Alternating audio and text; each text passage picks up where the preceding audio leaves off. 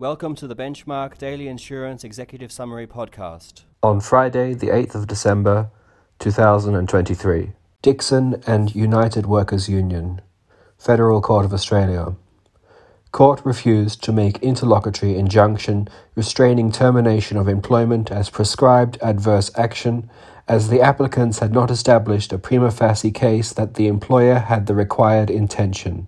Commissioner of the Australian Federal Police and Duggan, Supreme Court of New South Wales. Court refused to vacate ex parte orders registering a U.S. restraining order over New South Wales property where the evidence on which the court had made the ex parte orders had contained two inaccuracies. Jurina and Greater Geelong City Council and Anor.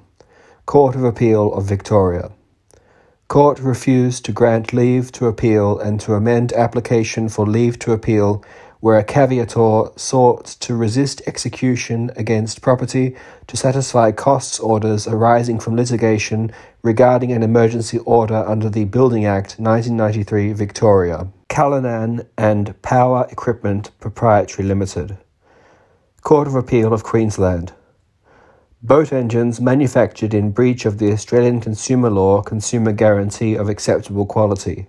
Consumer entitled to damages calculated as a percentage of the purchase price based on the court's assessment of the reduction of the utility of the engines. Marble Group Services Proprietary Limited and Blenkinsop. Supreme Court of Western Australia.